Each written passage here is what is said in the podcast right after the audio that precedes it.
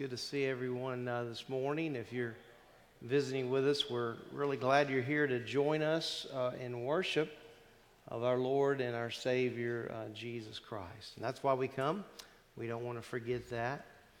We uh, want to begin this morning by um, just acknowledging the fact that tomorrow is Memorial Day, and there's a distinction between it and Veterans Day. And as we think about Memorial Day, we think about those um, men and women who've given uh, their lives for the ultimate cause of our freedom here in the United States. Uh, I don't know unless you've been to a country that doesn't have freedom that you can really appreciate uh, as much as we should the freedom that we enjoy. But being able to come here this morning and just be able to sit in a building and be able to freely worship the Lord Jesus without fear of someone coming in here and taking us away. I mean, it's just, we're so, so blessed to live in this country. And I recognize, as you do, um, this country has changed. And uh, it's sad to see what's going on in terms of our world and uh, the godlessness that is going on. Uh, I uh, witnessed or watched a video the other day of a couple of people that were um, just mocking the cross. Literally, these two gentlemen were getting on top of a cross and just kind of mocking um, the crucifixion of Christ. And, you know, when you come to live in those kind of days, you know that at least the thought is, Lord, surely your coming can't be too far away. Uh, which only means this for us. Yes, we look forward to his coming, and we should. But it's, man, Lord, we have a job and you've given us a job to do, just like the apostles were given a job to do in witnessing and testifying about the Lord Jesus Christ. So I hope that uh, you appreciate those that uh, have given their lives for the freedom that we have uh, here in the United States. Um, this morning, um, we want to recognize our college graduates. Last week, uh, Christopher, is that your full name? Christopher? Yeah. Christopher, or you guys might know him as Chris.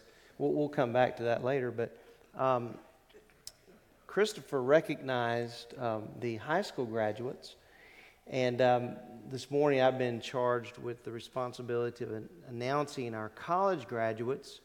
Uh, Brian and Holly Nichols and myself uh, work with the college and career, and um, it's a privilege to do that. It's such a fluid ministry. They're here, they're gone, they're here, they're gone. You never know. Um, but we really, really appreciate uh, these young people. And um, we've got three that we want to recognize this morning. And we're going to begin uh, with Pamela Stovall. So, Pamela, would you come up here, please? We'd love for you to do that.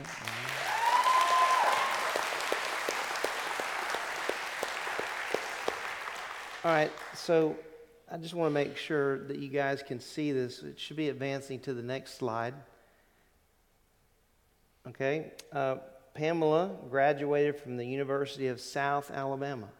We don't want to confuse that with the other school, okay? Um, we're glad that she graduated from the University of South Alabama. She graduated with a Bachelor of Science in Biology with a concentration in marine biology. And that, that's pretty cool. Doesn't that just sound cool? I mean, like if you're to graduation, well, she graduating with a Bachelor of Science in Biology with a concentration in marine biology. I mean, that is just so awesome to hear. So I'm just into that, Pamela. Um, her future plans, she has gained employment with the Mississippi Aquarium in Gulfport. Like, does that mean you get to swim around with those little creatures and all? Not exactly, no. No. But I do get to Because if you did, I might come for a visit. Like, you know, as long as we're not, you know, swimming with things that could hurt me. I wouldn't be into that. But um, she's going to be there in Gulfport, Mississippi as a customer relations educator and will be moving to the Gulfport area in July. And so we're very, very proud, aren't we, of Pamela Stovall?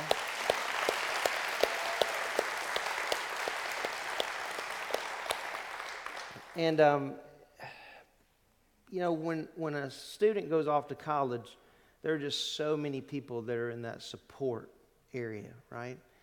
And I wanted to recognize a few uh, this morning. Uh, I believe Pamela's mother and father. Where's Donnie? North Carolina playing disc golf. I'm not quite sure how to respond to that. we'll pray for Donnie. But if you'll stand, all right. He is. And then I believe we have your grandparents here today, all the grandparents. So we're, we're certainly proud that uh, they're able to be here today. And so if y'all could stand, because y'all had certainly influence and impact in Pamela's life, we want to recognize you today.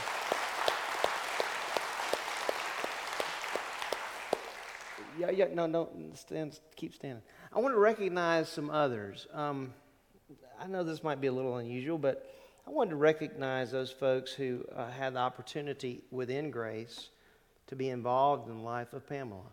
And that would be a Sunday school teacher, a AWANA leader, uh, whatever that case may be. So if you've had influence and had the opportunity and privilege to, to educate and walk alongside Pamela Stovall, would you stand this morning if you've done that? All right? Look at that. All right, we really appreciate these. Look at all these people.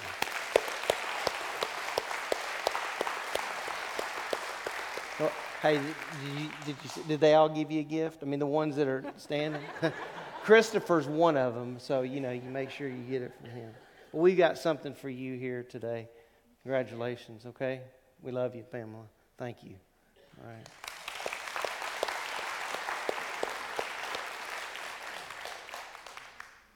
All right, well, our second graduate, college graduate, is Savannah Laughlin. All right, Savannah Laughlin. And Savannah Laughlin is not here today. She's at the beach. Um, so, Savannah, if you're watching, congratulations. And uh, we've never had a college graduate uh, and an excommunication all in one day, but we, uh, and it's not you, Savannah, it's your father, okay?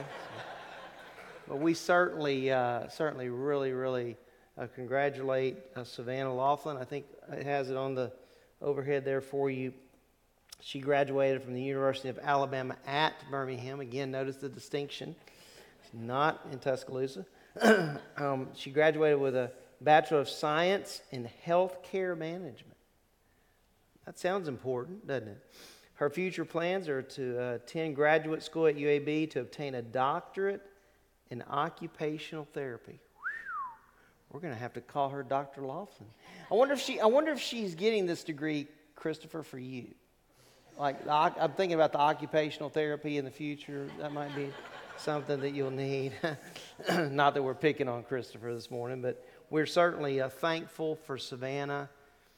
And so I'm going to ask, even though she's not here, if um, her family would stand. All right. So y'all remain standing.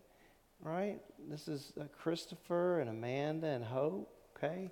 And we're certainly uh, thankful for them and their influence in Savannah's life. It takes parents and even a sister to support uh, these young people as they uh, work their way through college and beyond.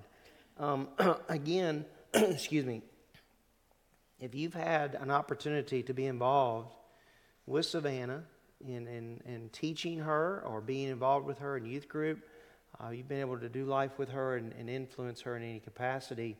I would ask that you would stand at this time too so that we could recognize you this morning. Look at that. All right?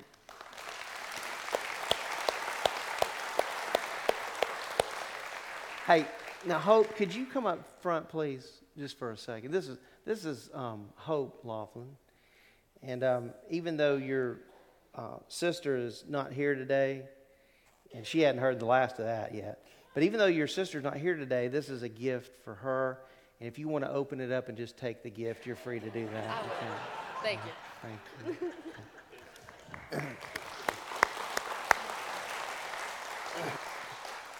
And then our last graduate is a little bit older than the other two that we've just recognized. Our last graduate, in fact, he's closer to my age than I think he is their age. Uh, Kevin Landers graduated from Liberty University. How many of you knew that? No one knew that. Where are you? There you are. Kevin, come, come up here, Kevin.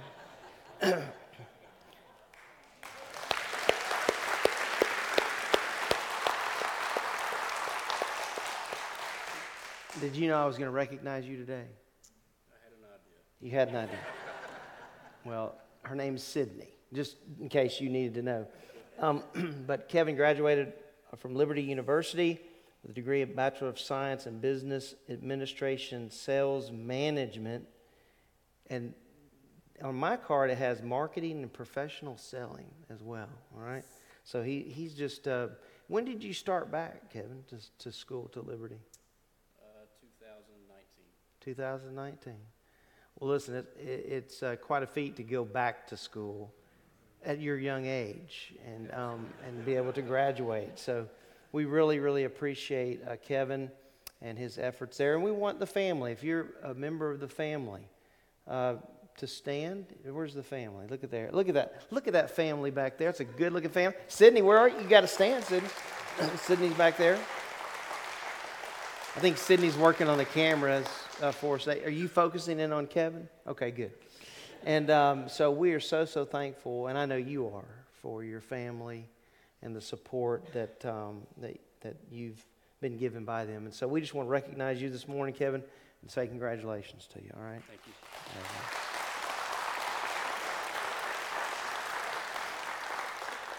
All right. Well, isn't that nice to do that, to recognize these folks and to be able to just, um, you know, publicly just celebrate with them what the Lord is accomplishing in their lives. And, and I, I wanted to uh, just have a word of prayer and ask the Lord to, to guide them in their steps as they continue uh, to pursue the things that, that He has for them. So let's bow and pray together.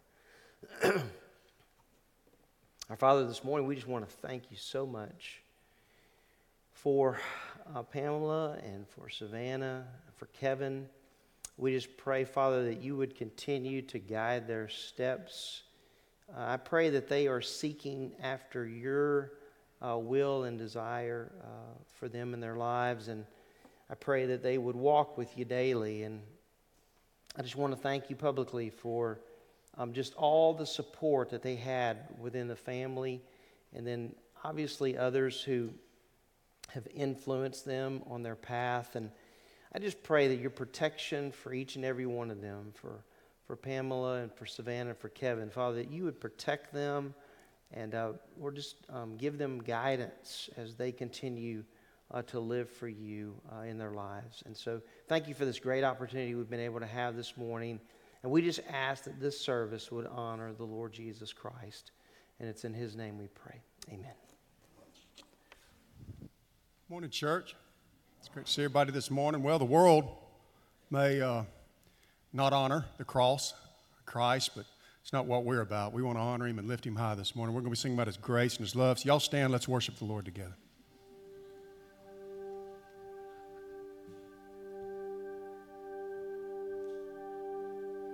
Y'all sing with me. Your love, oh Lord, reaches to the heaven. Your faithfulness stretches to the sky.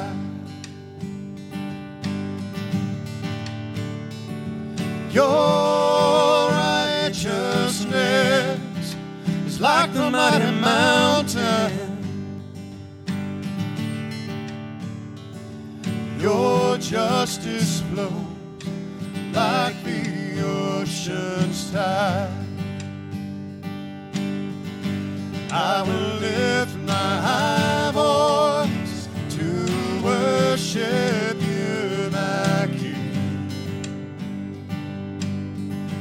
And I will find my strength in the shadow of your wings. Your love, oh Lord, reaches to the heaven. Your faithfulness stretches to the sky. Your righteousness is like the mighty. Your justice flows like the ocean's tide. I will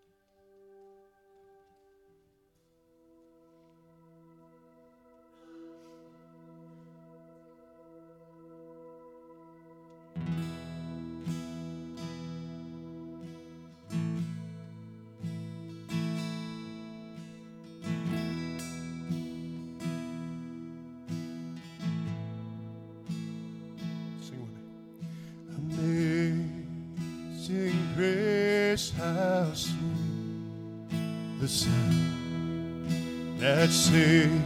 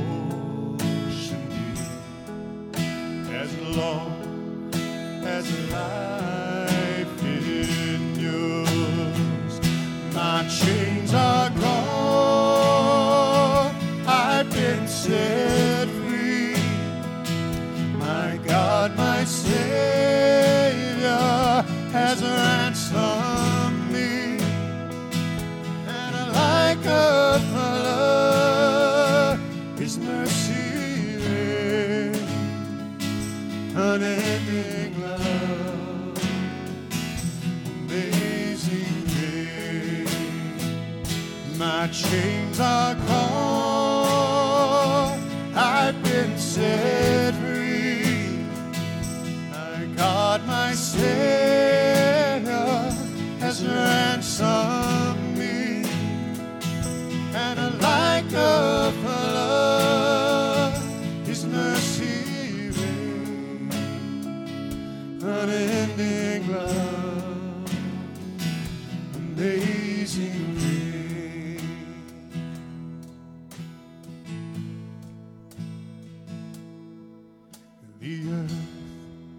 shall soon dissolve like snow. The sun forbear to shine, but God who called me here below will be forever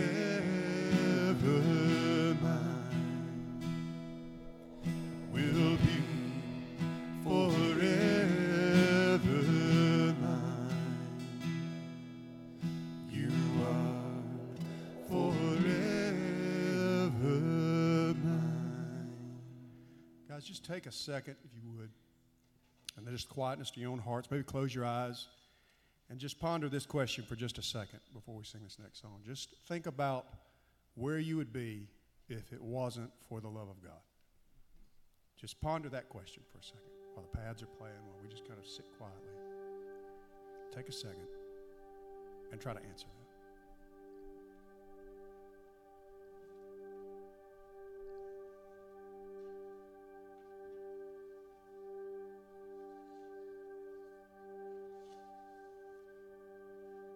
Listen to these words as I sing. How deep the Father's love for us, how vast beyond all measure, that He should give His only Son to make rich His treasure. How great the pain of searing loss. The Father turns his face away as wounds which mar the chosen one many sons to glory.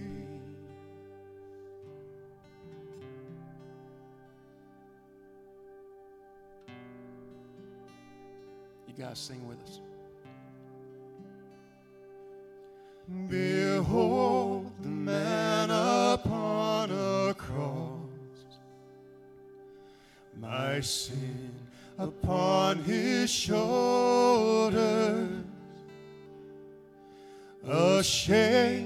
I hear my mocking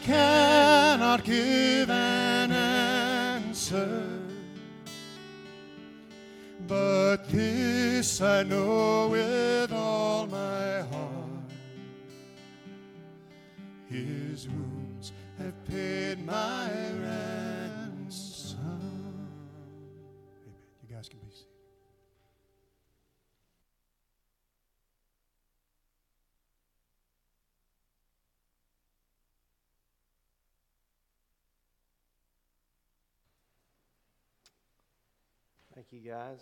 I was so uh, in worship there, I didn't even know it was my turn. so it's, it's a good thing, I think.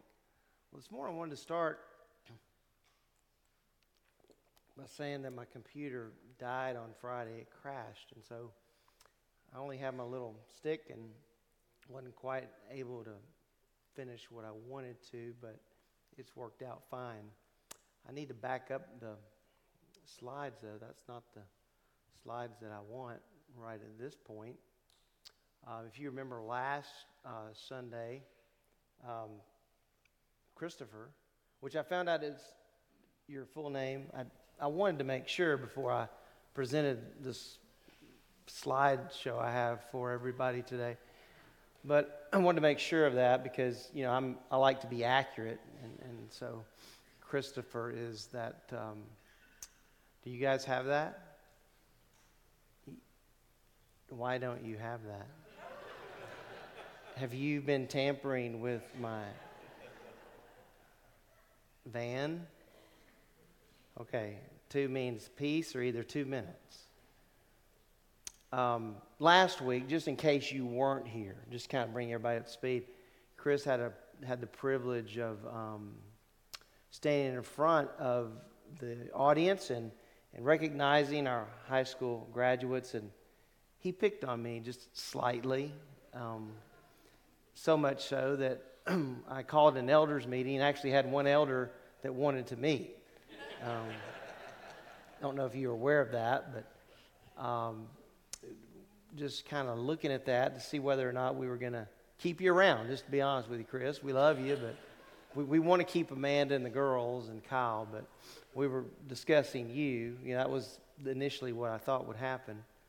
Um, but in the meantime, I'm not one of those guys that I'm not a get even kind of guy. I'm not that way. But I do like to respond. You know, I, I mean, I think it's important to respond. And um, so I just wanted to show you guys some pictures that uh, I received. And um, I won't tell you where I got them from, Chris. Um, it's really not your business. I mean, it's not nothing personal. But um, that's Chris, Christopher, 26 years ago, right? Uh, Chris, doesn't he look good? Christopher Laughlin. You remember that when he looked that good, uh, uh, Amanda? And um, so he's got that white shirt with that white. Will you guys remember that? My wife actually made me wear white tux when I got married. Well, that's when I had a really good tan, so it didn't look too too bad. Um, but anyway, Chris, just to kind of remind Christopher, kind of remind you of what you looked like uh, 26 years ago. And you'll notice the chin, right? You see the chin? One chin. And then uh, today, that's, that's Christopher today, and, and he, he's had some addition, you know. Um, so I just wanted to, you know, honor you, Chris, like you did me last week so graciously. And um, so that was 26 years ago. This is today. This is how he looks. And you guys, have you ever been on Facebook and you, you like you're able to kind of project out, you know, how you're going to look in five years, 10 years, 15, 20 years, you know? Well, we did an unusual study with Chris. We did it for three years, and um, just so Amanda might have some awareness as to, to what Christopher will look like. I know. Same name, same name. Now. Wasn't that fun, Christopher? oh, my goodness. Well, we needed that kind of laughter before we get to this passage. I can promise you that. Um, I want to read the passage that we're going to deal with this morning. 1 John chapter 5 is where your uh, finger should be this morning. 1 John chapter 5, and we want to read verses 14 through 17.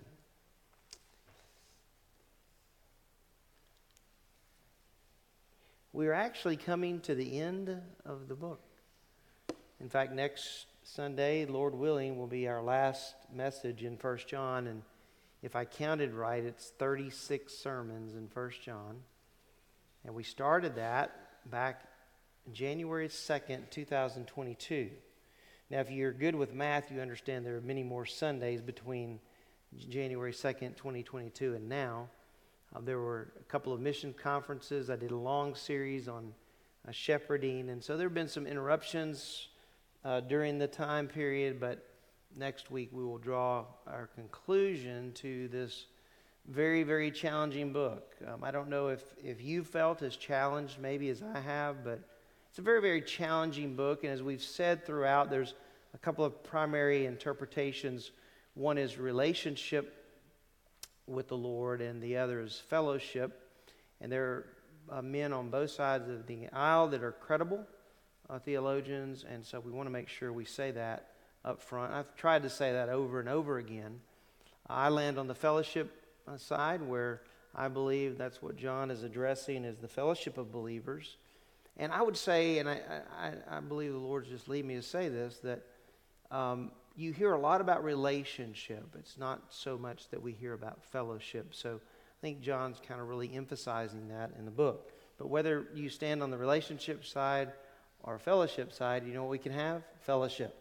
And so um, I want to encourage you that, that you would um, just ask the Lord to lead you in that as we read and study this. So we come to chapter 5 and verse 14. And we're on to a subject that's very, very personal to us, and it's the subject of prayer.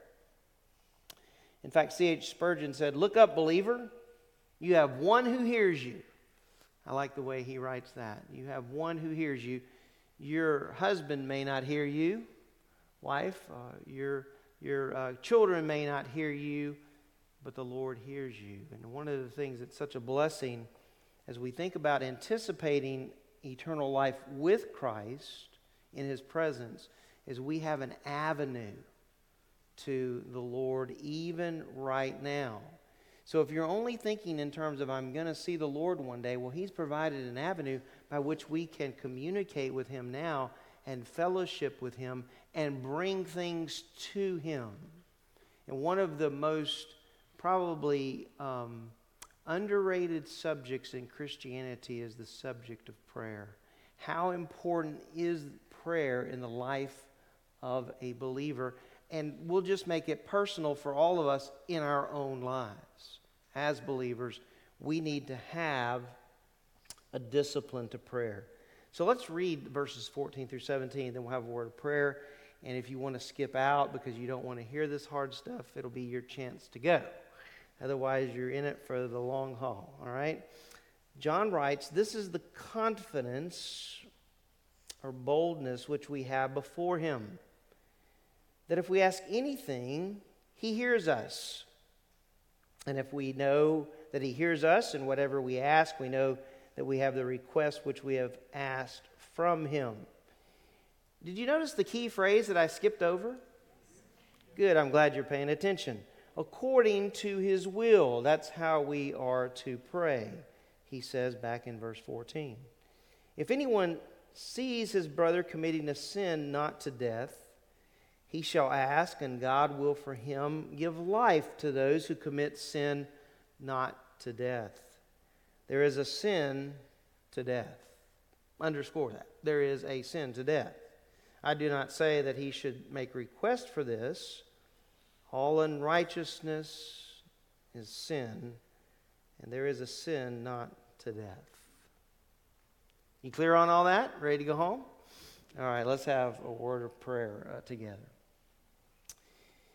So, Father, this morning we want to come to you and ask for your Spirit to help us as we consider what John the Apostle has written. Um, I hope it was clear to his audience. Um, I hope it's clear to us today as we consider these very important subjects surrounding the primary subject of prayer. And all these things I pray in the name of Christ. Amen. All right, so there are two basic thoughts in these verses. One has to do with our own lives and praying to the Lord, and the other has to do with a view to our brothers' lives. And you're going to find that as we get to that verse 16, which probably you want to skip to right away, um, there are two different viewpoints on that verse. And what's interesting is it doesn't necessarily break down as it has been you know, where there's been some disagreement with some really good theologians that we follow between relationship and fellowship, you're going to find that in this particular case, a lot of them line up on one particular side, and it's the side that I line up on, but it's not the side that every theologian lines up on, and that's important to hear, okay? So we will get to verse 16, and verse 16 deals with our brothers' lives, and we'll talk about the implications of that in just a few moments. But we want to begin with our own lives. There needs to be the thought that prayer is about my life with the Lord. Notice what he says in verse 14. This is the confidence or the boldness. The word confidence there means to speak boldly with the Lord. What does the author of Hebrews tell us to do? That we are to come what? Before the throne of grace. Come with confidence boldly approaching the throne of grace, and we need, need to remember that it is a grace throne. That's very, very important. So, John is saying this is the confidence which we have before him. So, it, it's this picture of the believer confidently speaking with his God. That's the picture that John paints here. I think part of the confidence in context is because the believer knows they have eternal life. And until they are in the presence of God, God has provided a way that we can come into his presence through the Lord Jesus Christ. Does that make sense? So one day we're going to be face to face with our Lord for an eternity, but until that point, we have an avenue to him. And that's why John can write what he does in verse 14. This is the confidence which we have before him. Remember, at least the we has to do with himself and the other apostles, and I believe in the context of 1 John with believers. We have confidence before him. Now, notice what he says that if we ask anything according to his will, he hears us. What's the caveat there? According to his will. You know, there are some that take verses 14 and 15 and make it like a wish list. Lord, I would like a million dollars. Lord, I would like that boat. Lord, I would like that huge house. And he's obligated in some areas, in some churches, in their theology, he's obligated to answer that. And if he has not answered it, it's because you don't have enough faith. Can you believe that people actually teach that and believe that? But that is not what John is talking about. And the statement there, the phrase there, according to his will, is absolutely key. You say, what is according to his will? What in the world is the will of God? Well, we as believers have the revealed will of God right in front of us. True or false? True. So, do we know his will for our lives as Christians? Answer We do. You can be confident of that.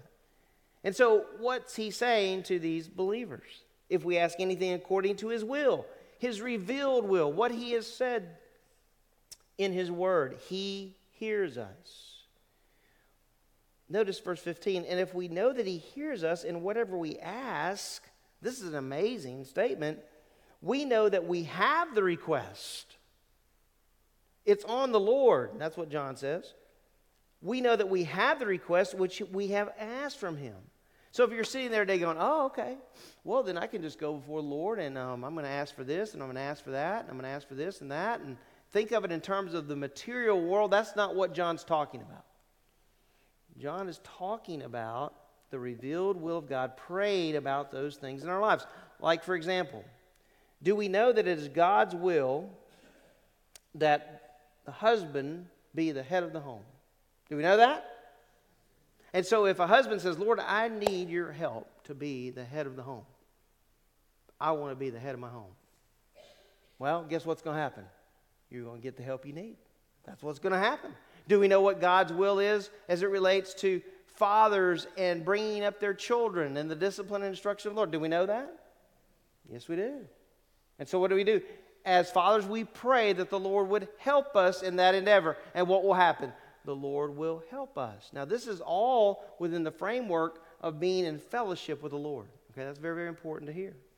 But we know God's revealed will. His revealed will is that I would love my wife like Christ loved the church. His revealed will is that wives would be submissive and respectful to their husbands. True or false? While it's not popular in the culture, it's absolutely true. You understand that? Because it's not popular in the culture. Do we know it's God's revealed will that we be his witnesses? Answer yes. Okay, so there are a lot of things that we understand and know, and this is what John is writing about. He says, if we ask anything according to his will, he hears us. And if we know that He hears us and whatever we ask, we know that we have, have the request which we've asked from Him. You say, Thad, is this the only place that that appears? No, it's not. In fact, I want you to go on a journey with me back to the Gospel of John, and you're going to see that there are other times where the Lord, and this is the way I kind of phrase it, puts Himself or His name on the line. Because in talking to His apostles, in the upper room, listen to the way that he puts it to them in John chapter 14, verses 13 and 14. This is in the upper room, and the Lord is with the eleven. Judas is gone. He says, Whatever you ask in my name. That phrase means consistent with who the Lord is. Oh, that's the caveat. Okay? So it's not, I don't want you to leave this morning thinking, well, if I just go and I ask him, then I'm going to get it. That's not the message of First John nor the message of the Lord Jesus to his apostles. He says, but look, look at this though. He says, whatever you ask in my name, that will I do. In other words, I'll do what's consistent with me. That's what he's promising. So that the Father may be glorified. If you ask me anything in what? Here, there it is again. There's that phrase in my name, consistent with who the Lord Jesus is, he says, I will do it. Well, then you go to chapter 15. And he's talking about the importance of abiding in the Lord. And the caveat in, in this particular text is abiding.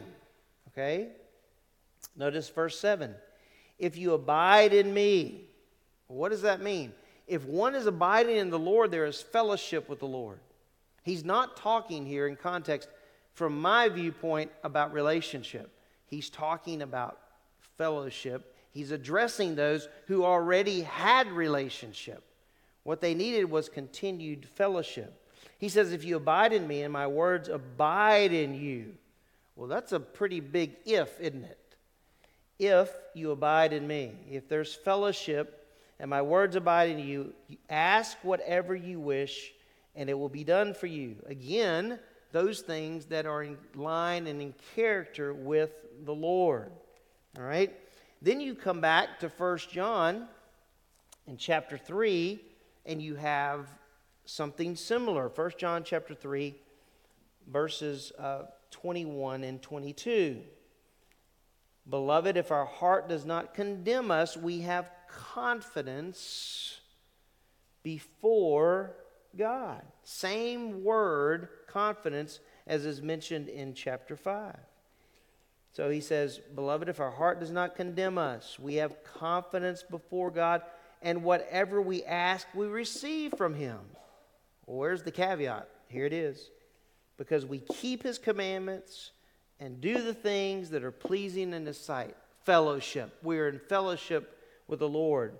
through our obedience and pleasing Him. Does that make sense to you guys? So, over and over again, you have um, requests being made to God, and, it, and, and the caveat in all of it is things according to His will. Praying about those things that are according to the revealed will of the Lord. I think oftentimes when prayer is approached, it's Lord, give me this, and Lord, give me that, and Lord, I deserve this, and Lord, I deserve that. That's not what John is speaking of here. In fact, you remember how the Lord taught his disciples to pray, right? You remember the phrasing there? there he's saying, Look, pray, thy will be done, right? Thy will be done. Not my will be done, but thy will be done on earth as it what is in heaven. It's, it's being done in heaven. Okay? So the issue for the believer on earth is praying according to his will. And that's why it's so important, I think, and it is my opinion, that we kind of adopt that phrase. That we adopt the phrase, according to your will, Lord, when we don't know, right? Outside of the revealed will, Lord, I don't know what your will is in this situation. But however you want to work it out, you work it out, right? And those are those are hard prayers. Those are difficult prayers that we have uh, in our lives because listen, we are met every single day, almost every single week, every single month, every single year, and young people, you'll get this one day. That every single day, every single week, every single month thing, we're met with things that are uncomfortable in our lives. And we don't always know what the will of God is in those things. But here's the beautiful piece that the Lord is giving to his uh, believers here in First John. Hey, look, you might not know all those things, but you know these things. You know what God says about this, this, this, and this. Pray about those things. Isn't it nice to have one who's going to always listen to us? as we are praying according to the will of God? Have you ever thought about that as it relates to the unbeliever? There are a lot of unbelievers that do a lot of praying. You know that? Uh, when there's a crisis in the United States, man, people are falling on their knees. I remember 9 11, it was like, Mo, hit the knees, God help us. Is God obligated to answer unbelievers? Is he? No, doesn't, that doesn't mean he doesn't hear them, but he's not obligated to answer them. But you listen next time there's a crisis, it's almost like there's obligation. God, you need to do this.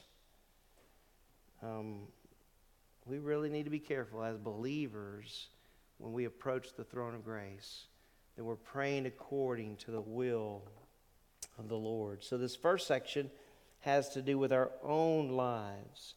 Um, the key phrase there being according to his will. Now we come to the next verse, set of verses, 16 and 17. And in these verses, he talks about praying for our brothers. And I put a little quotes around brothers because there's two viewpoints. I believe John's talking about brothers in Christ. But there are some that do not, and, and you know, that's fine. And so we're going to address the viewpoints of those uh, in verse 16. Notice, let's just reread this. He says, If anyone sees his brother committing a sin not to death, he shall ask God, uh, excuse me, ask, and God will for him give life to those who commit sin not to death. There is a sin to death. I do not say that he should make request for this. All unrighteousness is sin, and there is a sin not to death. There are two different viewpoints on what John is doing here, and I want to be careful to give you both, okay? And I don't have my little, you know, presentation for you, so you're going to have to listen. So there is the first view. Um, these folks hold that John is describing a professing believer when he's talking about one who is uh, committing a sin. To us, it appears that they know the Lord, but when in reality, they don't. Okay, this is what they say. They say that you're praying for one that you assume is a brother who professes to be a brother, but in reality is not a brother. Now you say, How am I going to know that? You're not. Are you listening to me? This is very important to hear. You're not. But you see your brother in sin, and so what do you do?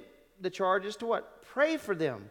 But what you don't realize and what God knows is that this person has finally and fully rejected Jesus Christ.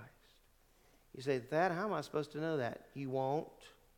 What's the responsibility that he gives here in 1 John? Pray for that brother. Okay, you're not going to know whether they are or they're not, and that's what John is talking about here. That this is one who is a professing believer who's committing a sin, and you view them as a brother, and you're praying for that per- person as a brother, but they're not really a brother, and you don't know that. That's tough stuff. That's the first view. Um, there are some that hold this view that say that at the end of the day, John's talking about spiritual death in their life. That the sin here is spiritual death. That they have finally and fully rejected Jesus Christ. And so they, the end result of that is spiritual death. Craig Blomberg, who is the New Testament professor at Denver Seminary, wrote these words The language of verse 16 does not describe a genuine believer. That's his viewpoint. Okay, so, and there are others that have that. It's not just Craig. There are others within Christianity that have the same viewpoint as Craig, that ultimately this sin to death is a spiritual death, a complete separation from the Lord. Okay?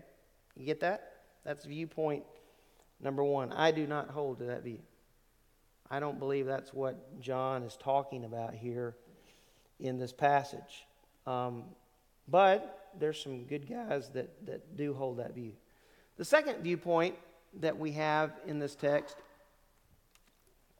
is that John is talking about a genuine believer who commits a sin. What is not known, and this is very important to hear. So you see a brother who's committing a sin. And what does the Bible tell us to do here for that brother? What does it say do? Pray. Okay, everybody got if you don't have the other parts of that, you got that part, right? We're supposed to pray for that believer that they would repent of their sin. What we don't know is whether or not that sin that they have committed is a sin to death or not. How does that hit you? That doesn't feel very good, does it? You're like, what in the world? Well, it says here in the text, right, that there is a sin to death, but there is a sin not to death. And so, your immediate question with all the myriads of people who ask the same question what's the sin? That's what you want to know, isn't it? You don't want to leave this building until you know what that sin is. I got bad news for you. You're going to leave this building not knowing what that sin is. Because I don't know what that sin is, and you don't know what that sin is. Especially when we're talking about a brother or sister's life. You see a brother or a sister in sin, you pray that the Lord would restore that person. What you do not know, and I do not know, is whether that sin that they've committed is a sin to death or not. But what we do know is the end result. We do know that. We not, may not know the specific sin, and I'll talk a little bit more about that in a minute, but we do know the results because the Bible tells us. If anyone sees his brother committing a sin, not to death, how are you going to know that? You're not. You have to be good with not knowing. One of the things that um, drives people nuts in this century is not knowing. What do you mean we don't know? Hey, look, you know, beam John down. What in the world is he talking about? What sin is he talking about? Well, I believe it's pretty clear he's not talking about any one specific sin. Because for every single person, and this is what you need to hear, every single person, that could be different. A sin to death What do you do with a person who is a believer who has the sin of unforgiveness? Have you ever been in a position where you've witnessed a believer as you know them to be, at least your perspective, um, and they will not repent of whatever the sin is that's in their life, and it's become public, and the next thing you know, they're dead. That ever, you ever witness that? Well, I believe it happens, and I believe in the Bible we're going to be able to see that it happens. But what if this person, right, as you're praying for them, commits a sin not to death? What's going to happen? Notice what he says. He shall ask, and God will for him give life to those who commit sin not to death. What do you mean give life? I thought this was a brother. He's not talking about eternal life. They already got that. He's already told them they got that. What in the world is he talking about? He's talking about a life that's full and active in service for the Lord. You say, is there an example in the Bible of one who committed a sin and then the Lord restored them? You remember in 1 Corinthians chapter 5, the man who had his father's wife, most believe that was his stepmom, but nonetheless, he had his father's wife. You remember the outcome of that? Do you know the outcome? Do you even know the outcome of that? There was a man in Corinth, right, who had his father's wife. And the Bible tells us in 2 Corinthians chapter 2 that this man was restored. That's what it says. There are examples, even as we see it, where we've seen a brother committing a sin, and we're praying for that brother, and that brother or that sister has been restored. Do you ever witness that? I've witnessed that. I've been part of a restoration service. I have seen that in my life as a Christian. So we don't have to guess as to what's going to happen with those who've not committed a sin to death. It's the ones that commit a sin to death that we're all going, man, what in the world is he talking about? And what we can be rest assured of is that he's not talking about one specific sin. In fact, I would say to you, and I will say this as a loving warning to you, as your brother in Christ, listen to me, who is not better than you, who needs the same warning as you. I want you to hear that. Did you hear that? Not better than you, but needs the same warning of you as you do. God takes sin seriously in his church.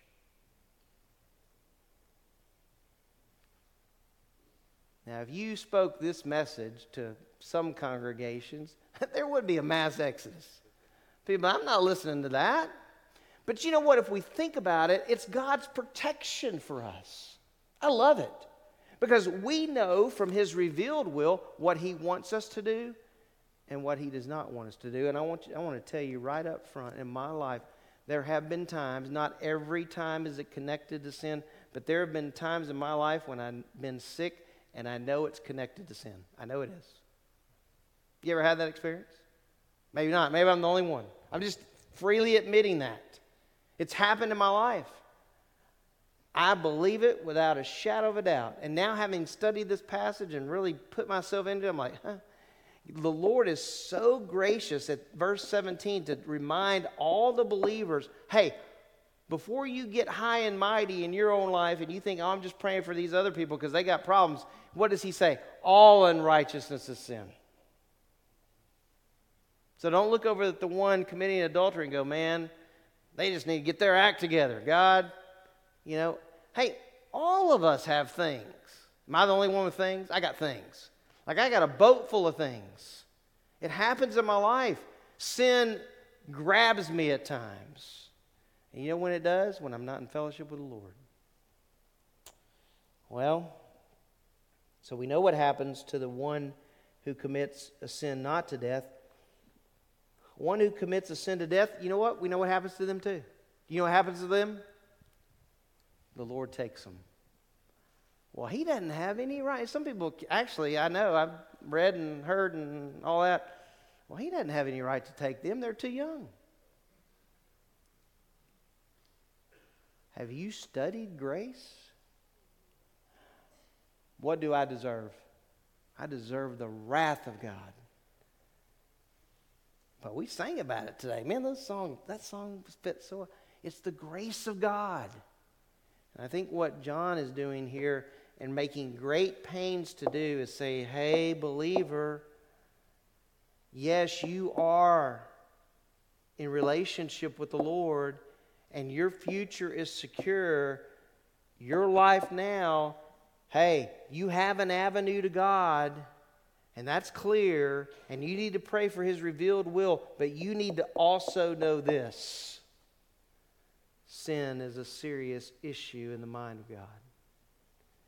And there are, or there is, excuse me, a sin to death, which I believe could be different for every believer. I want to give you an example of this, and there's two of them actually. I need you to go back in your Bible to the book of Acts the book of Acts. You love the book of Acts?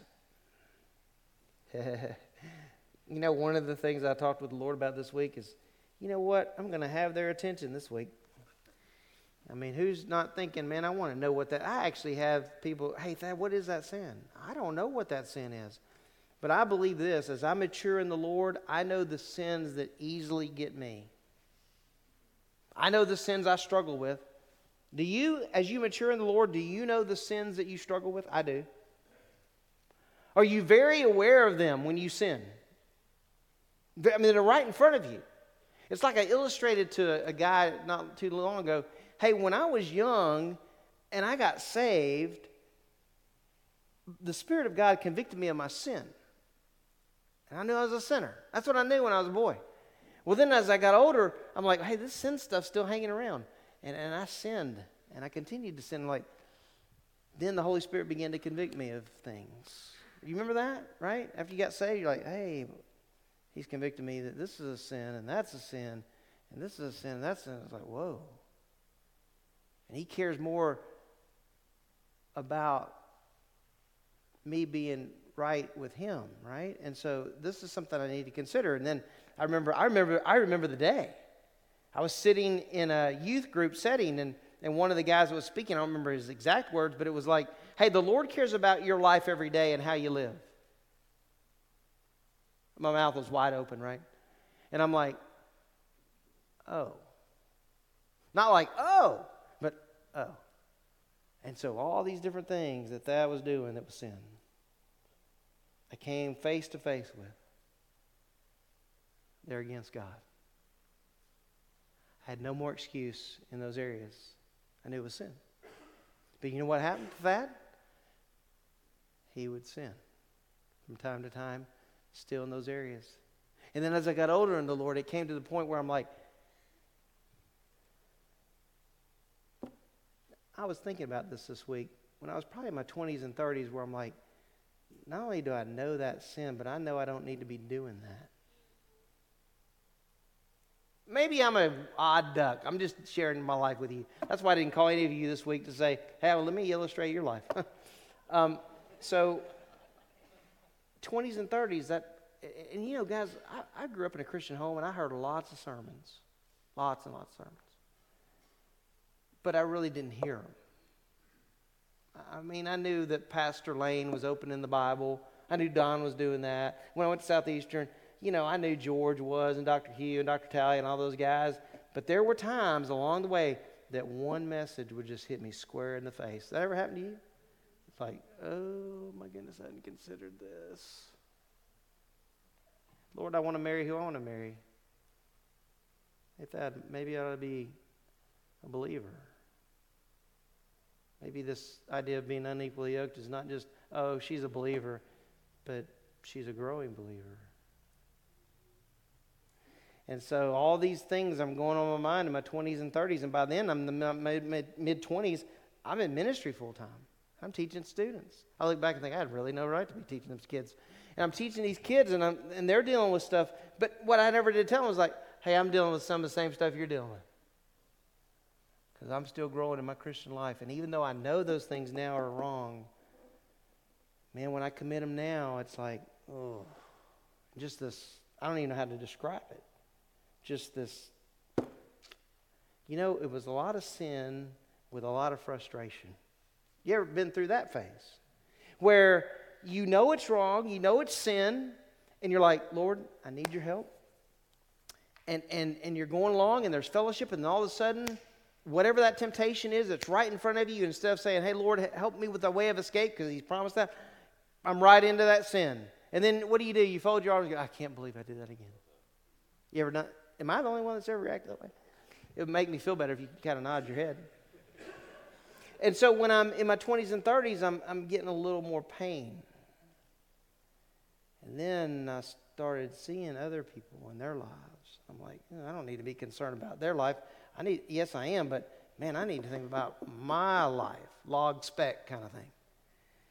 Well, then I'm in my 40s and in my 50s, which I'm still in my 50s. That's the good news. 60s right around the corner. It really is for my wife. She'll be 60 before I'm 59. Um, we won't go into that. She's not here today. She's out of town. But but the last 10, I would say, years or so, not only have I been very aware of my sin, but I'm very aware of the fact, not just teaching it, but that when I sin, it grieves the Spirit of God. But I'm also aware of the fact that when I'm, as I've matured in the Lord, that I've, and I don't know how to describe it any other way, maybe there's been times in my life when I've known that there's that this is a sin and I look at the Lord, it's as if he's right here and I say, I'm doing it anyway.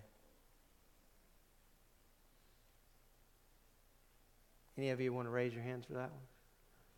I mean, I, I, I got both mine up. So when I started studying this, Ascend to Death, I'm like, man. told Amanda Monday and I think Debbie Tuesday, I was just struggling, man. This is hard stuff. Who wouldn't want the view to be the first view, right? It's a whole lot easier in the second one. Tough, because we're talking about somebody who's spiritually dead, but this one forces us, this view forces us to think about our own lives. And that's why I say I don't think there's any one sin but I think as you mature as a believer, this is just an opinion. You know what those potential sins are because you've committed them over and over again. And maybe even been sick with some. I told you to leave when I prayed. Acts chapter 4. I want to give you a couple illustrations and we'll be done. Acts 4. It's always better when you can illustrate other people, right? you feel better about it. It's already happened, past tense. Oh, well. Um, well, we have the beginning of the church. Church is growing like crazy. And with that comes problems. Did you know that? In chapter 4, verse 32, it says, The congregation of those who believed were of one heart and soul, and not one of them claimed that anything belonging to him was his own. But all things were common property to them. The great power, the apostles were giving testimony to the resurrection of the Lord Jesus. I love that that's the central message still. That's beautiful. I just saw that this time when I was reading over it. And abundant grace was upon them all, for there was not a needy person among them. For all who were owners of land or houses would sell them and bring the proceeds of the sales and lay them at the apostles' feet.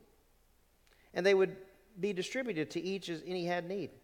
Now, Joseph, a Levite, a Cyprian birth, who was also called Barnabas by the apostles, which translated means son of encouragement, and who owned a tract of land, sold it, and brought the money and laid it at the apostles' feet.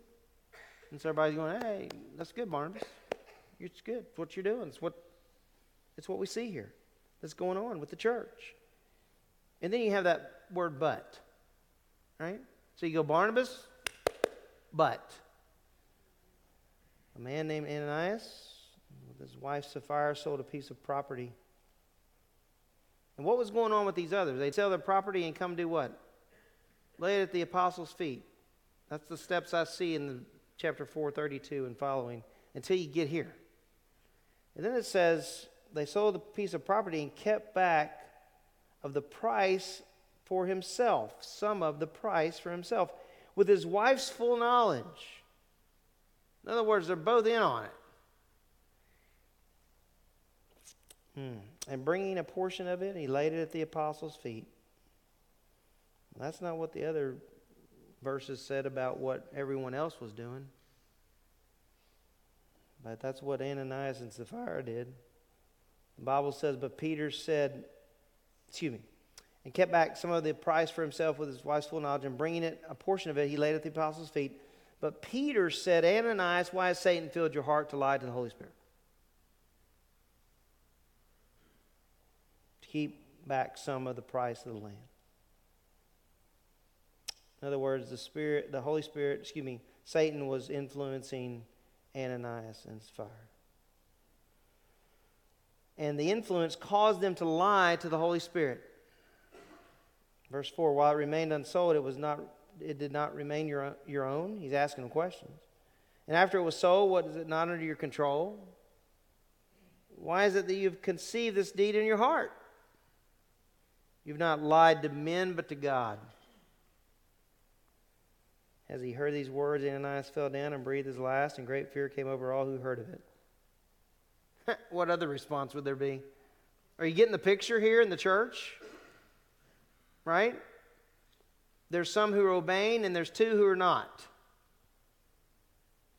You say, well, what's really on the line? That's their business. No, it's not. It's the glory of God, right? And the health of the body. That's what it's about. It's a healthy picture of the body. Listen, we need a healthy picture of the body today, don't we? Same as in that day. All the glory we want to go to the Lord. Well, that's not going on here. It says great fear came over all who heard of it. and The young men got up and covered him up, and after carrying him out, they buried him. Uh, by the way, that means he was dead physically so you know. Now there elapsed an interval of about three hours, and his wife came in, not knowing what had happened. And Peter responded to her, Tell me whether you sold the land for such and such a price. And she said, Yes, that was the price. And then Peter said to her, Why is it that you've agreed together to put the Spirit of the Lord to the test? Behold, the feet of those who have buried your husband are at the door, and they will carry you out as well. That's one way to find out your husband's dead. And not only is your husband dead, but they're carrying you out too. Immediately she fell at his feet and breathed her last.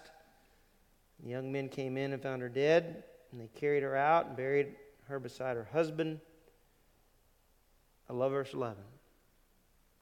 Verse 11 is the right response, guys. There should be a fear in our lives of sin. I know it's not a popular message in 2023. I really don't care if it's popular or not popular. Our job is to talk about sin.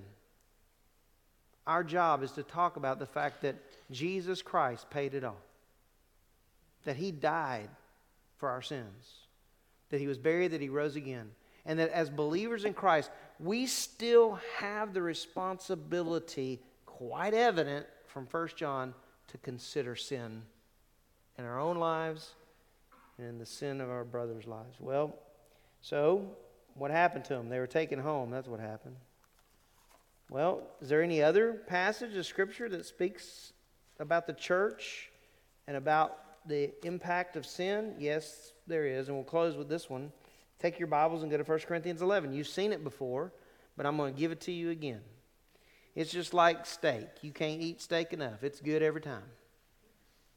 Although, you know, today I was driving to church and I saw a buzzard on the road and that buzzard was eating something that was dead, some dead carcass there. And, and I'm like, you know what? I don't know why this is, I'm a weird guy. But why this entered my mind, but I'm like, that vulture's thinking this is like a steak. well, you can't eat steak enough, right? Maybe you're going to have a little, you know, desire to eat one today. Well, you can always go to the store and buy you one and grill it out. Well, in 1 Corinthians 11, we have a church that's got its act together, right? Boy, they are, they are the model for all of us. I think they're a lot, we're a lot like them.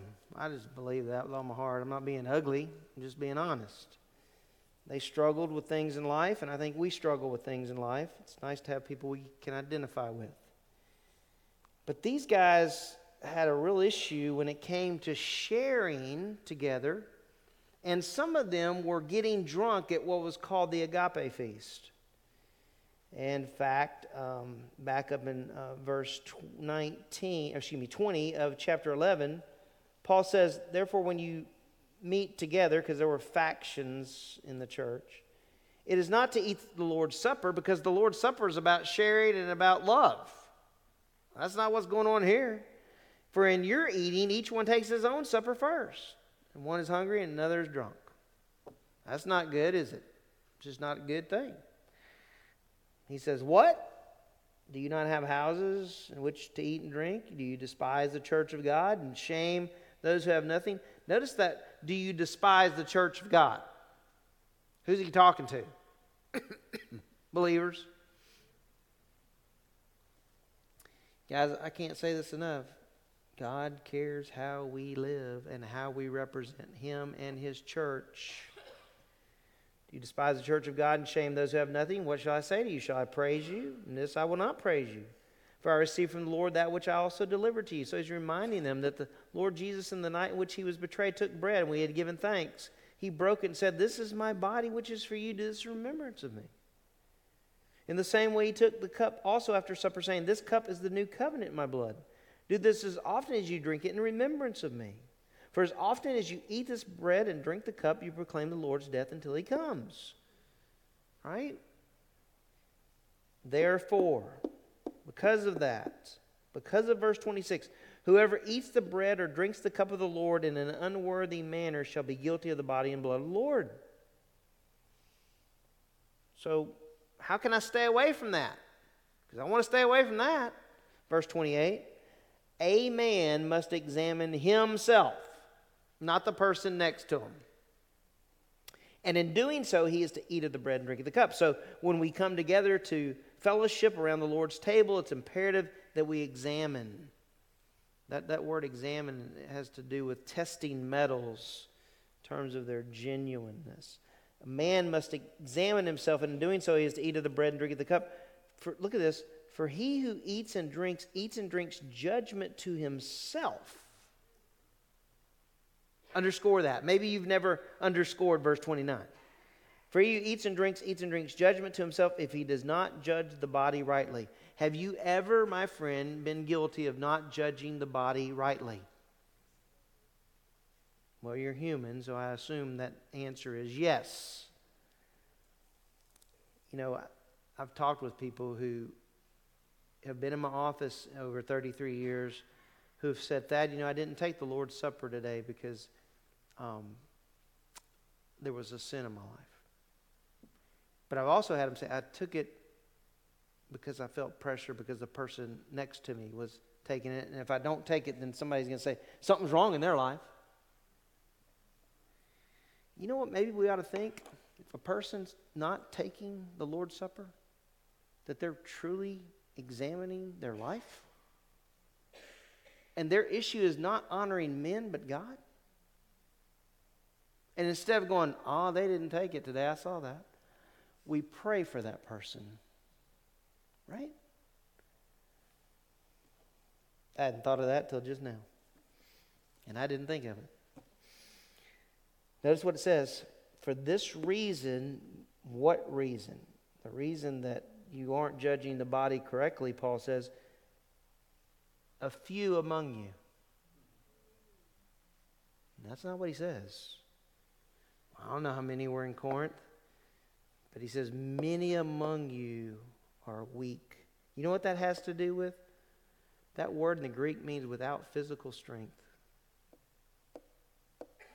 There are some among you that don't have physical strength. There are some among you that are sick. That word sick means feeble. One requiring help. And then he says, in a number, sleep. Like, oh, good, they're getting a nap. That's not what he's talking about.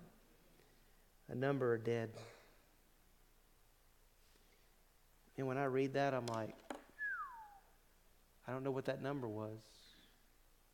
But I know it's a pretty interesting illustration, isn't it? Of how seriously God takes sin. So the next time that you and I think, well, I'm glad I'm saved, how much does my life really matter and how I live? It matters. You say, it matters at least to the Lord how I live. Guys, at the end of the day, I don't know if it's view one or two, but I live, I'm living like it's view two. And at least there's nothing wrong with thinking about it, even if you disagree. Let's pray together. Father, I pray that you were honored this morning in our service, that as we um, open your word, as we as we consider the things that you've given to us, that um, our mindset is that we would um, have a, a mind to obedience and to honoring you. You know, as we're sitting here as students of your word, I mean, there's two different viewpoints here, and, you know, some may see view one, some may see view two. At the end of the day, we see a brother that we think's a brother that's sinning. Our responsibility is to pray. Pray we wouldn't um, bypass the opportunity to do that, but that first of all, that we would consider our own lives and, and what's going on there. Thank you for your spirit who leads us and guides us. Pray all this in the name of Christ. Amen. Guys, I never know how the Lord is going to pull a service together, but it never ceases to amaze me. I, didn't, I never talked to Thad about what we're going to be singing or thing like that. I kind of like seeing how the Lord brings it together. It's confirmation for me. Uh, but this last song we're going to sing, I heard it um, a while back, uh, and honestly, I didn't pay much attention to it. I thought it was okay. But then I was having a bad day, like our beloved pastor was telling us about.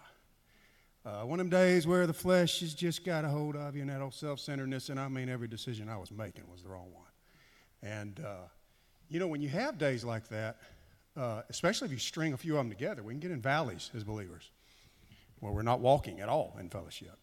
When you have that situation or just a bad day, uh, you can get to a point where, man, you just want to throw the towel in. You're like, Lord, I'm so grateful that I'm going to heaven. But this sanctification thing, I think you blew it with me. It just ain't working. I'm just not a good, I'm a bad Christian, and I think I'm always going to be a bad Christian.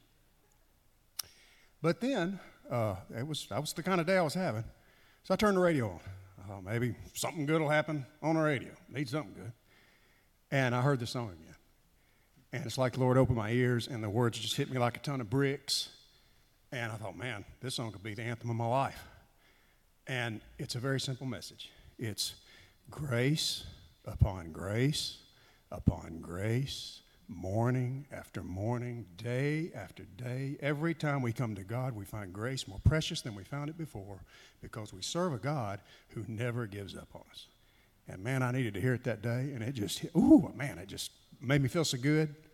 And because of that, praise upon praise upon praise, morning after morning, over and over again. That's going to be our response. So if you are like me or Thad, a guy who's prone to having some bad days, uh, I hope uh, the words to this song will cheer you up and you will listen to as we sing on repeat.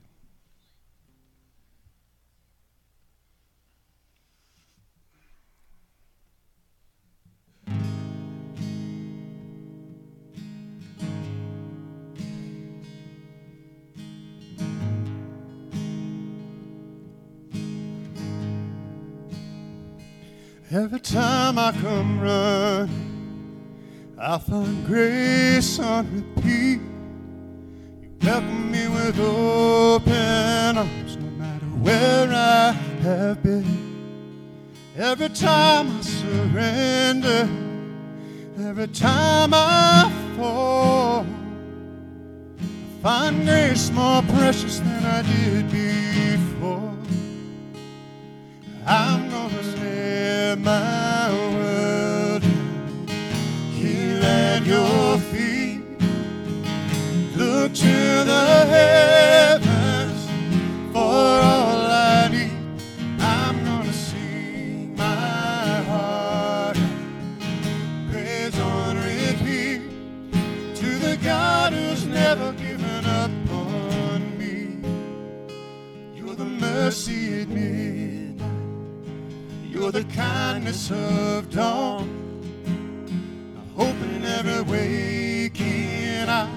The strength I lean on. Every time it comes to sundown and the night sets in. Let my soul remember just how good you've been. And again and again,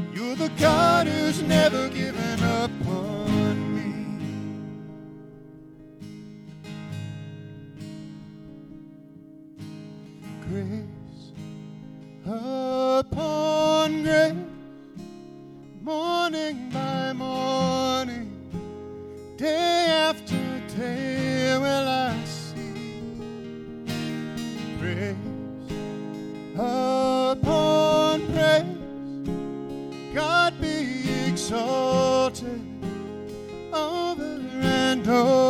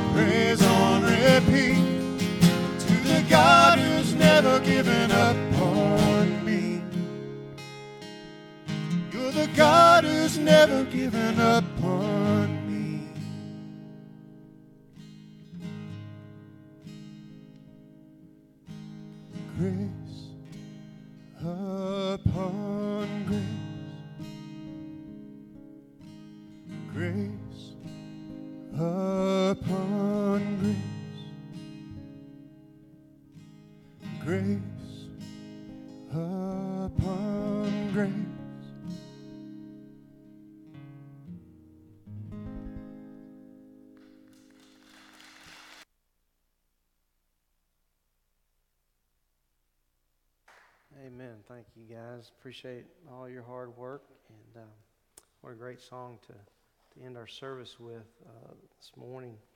Wanted to um, take an opportunity to just mention one thing to you um, as we were singing Grace Upon Grace. You know, um, if there's sin in our lives, um, and, and we know that, and the Lord knows that, we need to remember 1 John 1 9 as we think about fellowship. If we confess our sins, He's faithful and He's just to forgive us our sins, to cleanse us from all unrighteousness. He, guys, listen, He wants fellowship with us. That's amazing, isn't it? It's amazing grace. This morning, we want to pray for our uh, next team. I think the team from Texas is coming back today, if that's correct. And uh, so, um, hey guys, if you are watching, and um, but we want to pray for the uh, next team going out. They leave on Saturday, and that is the team to Belize. So if those folks who are headed to Belize could come up here, we'd like to pray for you guys before you take off. Are there any folks here going to Belize? Do what? Most of, are they going to be found? Emily is sick. Kate is Oh, okay. leaving for Ponderosa. Oh, that's right. Some kids are leaving for Ponderosa today. In fact, I think they're already leaving, right? Okay. So I'm going to have, um, I put on deodorant today. I'm going to have one of our elders, Bruce Scrubs, he's going to come pray for you guys as, as we send you off to Belize. Such a nice and cool climate. All right, they're going to really enjoy their time there. So, Bruce, you pray for us. After Bruce prays, you're dismissed, okay? Let's pray, family. Father, you are just so good to remind us of your grace today, uh, both through the word spoken and sung, and we're grateful for your spirit who indwells us and guides us. And Father, you've uh, led some brothers and sisters to be going to Belize this coming weekend to minister. You know them. Some of them are not here today, and you know why. But I'm grateful that you know them and you know ahead of time how you're going to use them.